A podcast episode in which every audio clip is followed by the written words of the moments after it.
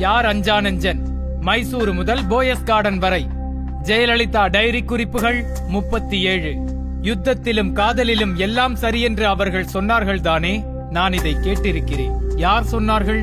தெரியவில்லை. ஆனால் மக்கள்தான். சொல்லி இருப்பார்கள். ஆனால் அது வெற்றி பெற்ற மக்களின் கூற்று. தோல்வியடைந்தவர்களுடையது அல்ல. அதிகாரத்தின் கூற்று. அதிகாரமற்ற சாமானியனின் கூற்று அல்ல. எல்லாம் சரிதான். ஆனால் அந்த சரியின் நியாயத்தை முடிவு தீர்மானிக்கிறது. என்பது போல் ஒரு உரையாடல் ஜான் கொன்னாலி எழுதிய த இன்ஃபர்னல்ஸ் நாவலில் வரும். இது எவ்வளவு சத்தியமான வார்த்தைகள்? கொத்து கொத்தான மரணமும் தேர்தலும். இரண்டாயிரத்தி ஆறாம் ஆண்டு ஈழ மக்களின் மீதான தாக்குதல் மீண்டும் துவங்கியது.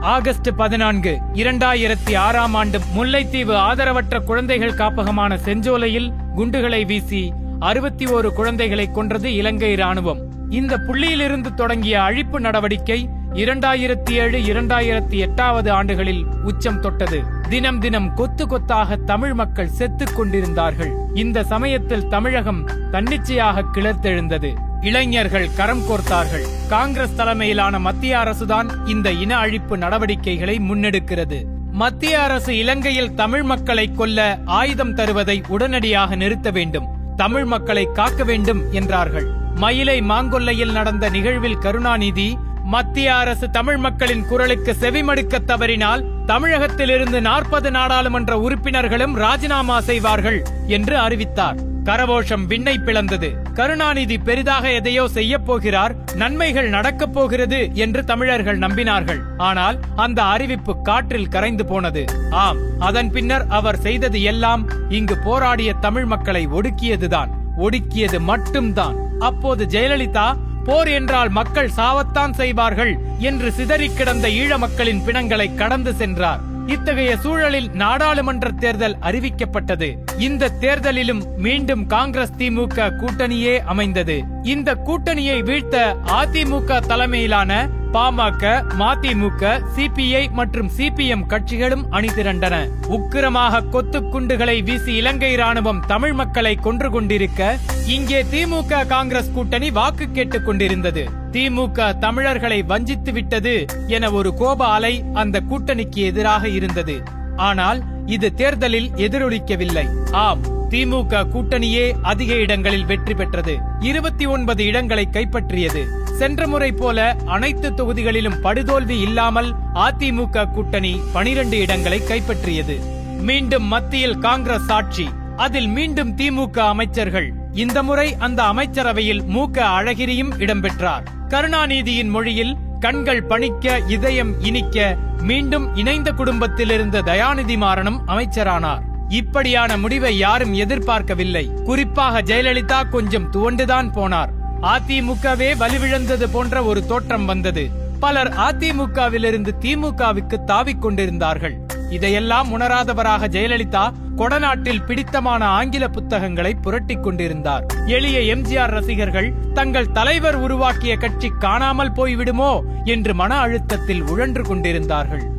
கட்சியை மீண்டும் உயிர்ப்பித்தல். இப்படியான சூழலில் திமுகவுக்கு எதிராக ஒரு எதிர்ப்பு அலை தமிழகத்தில் கடுமையாக வீசியது. அமைச்சர்கள் நிலத்தை ஆக்கிரமிப்பு செய்கிறார்கள். சினிமா தொழில் முழுவதும் கருணாநிதி குடும்பத்தின் கைகளுக்கு சென்று விட்டது மதுரையில் அழகிரி தலைமையில் தனி ராஜ்யமே நடக்கிறது என்ற குரல்கள் கேட்கத் தொடங்கியது. தேர்தலும் நெருங்கிக் கொண்டிருந்தது.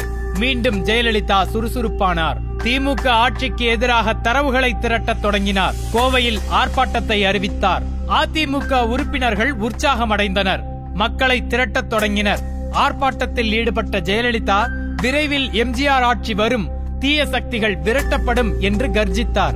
அந்த ஆர்ப்பாட்டத்தில் ஏறத்தாழ எட்டு லட்சம் பேர் திரண்டதாக புள்ளி விவரம் சொல்லியது. திமுக அதிர்ந்துதான் போனது. இதே உற்சாகத்தில் அடுத்து அழகிரியின் கோட்டையாக கருதப்பட்ட மதுரையில் ஆர்ப்பாட்டத்தை அறிவித்தார். அங்கும் லட்சக்கணக்கில் மக்கள் திரண்டார்கள். அந்த கூட்டத்தில் ஜெயலலிதா நான் மதுரையில் கால் எடுத்து வைத்தால் என்னை கொல்வதாக எனக்கு பல மிரட்டல்கள் வந்தன. இது அஞ்சானெஞ்சனின் கோட்டையாம். நான் அத்தகைய மிரட்டல்களுக்கு என்றுமே அஞ்சப் போவதில்லை. நான் அஞ்சாமல் மதுரைக்கு வந்துள்ளேன். ஆனால் என்னை கொல்வதாக கூறியவர்கள் எங்கே? யார் அந்த உண்மையான அஞ்சானஞ்சன் என்று திரண்டிருந்த கூட்டத்தின் முன் முழங்கினார்.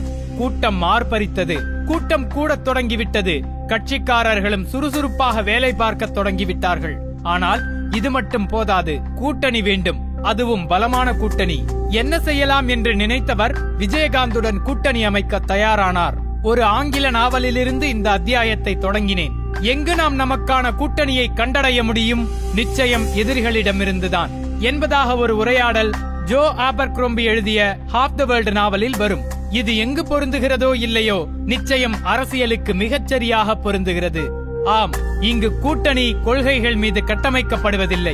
ஒரு தேவையை வென்றடைய எதிரிகள் ஒன்றிணைக்கிறார்கள். வீட்டுக்கு வீடு ரேஷன் பொருட்களை வழங்குவேன் என்று கூறுவதெல்லாம் குடிகாரன் பேச்சை போன்றதுதான். நான் யாரை சொல்கிறேன் என்பது சம்பந்தப்பட்டவர்களுக்கு தெரியும் என்று விஜயகாந்தை குடிகாரர் என்ற துணியில் விமர்சித்து ஜெயலலிதா அறிக்கை வெளியிட்டதை விஜயகாந்தும் ஊத்தி கொடுத்தாரா என்ற தொனியில் விஜயகாந்த் பேசியதை ஜெயலலிதாவும் மறந்து இரண்டு எதிரிகளும் கரம் கோர்த்தார்கள். தொடரும்.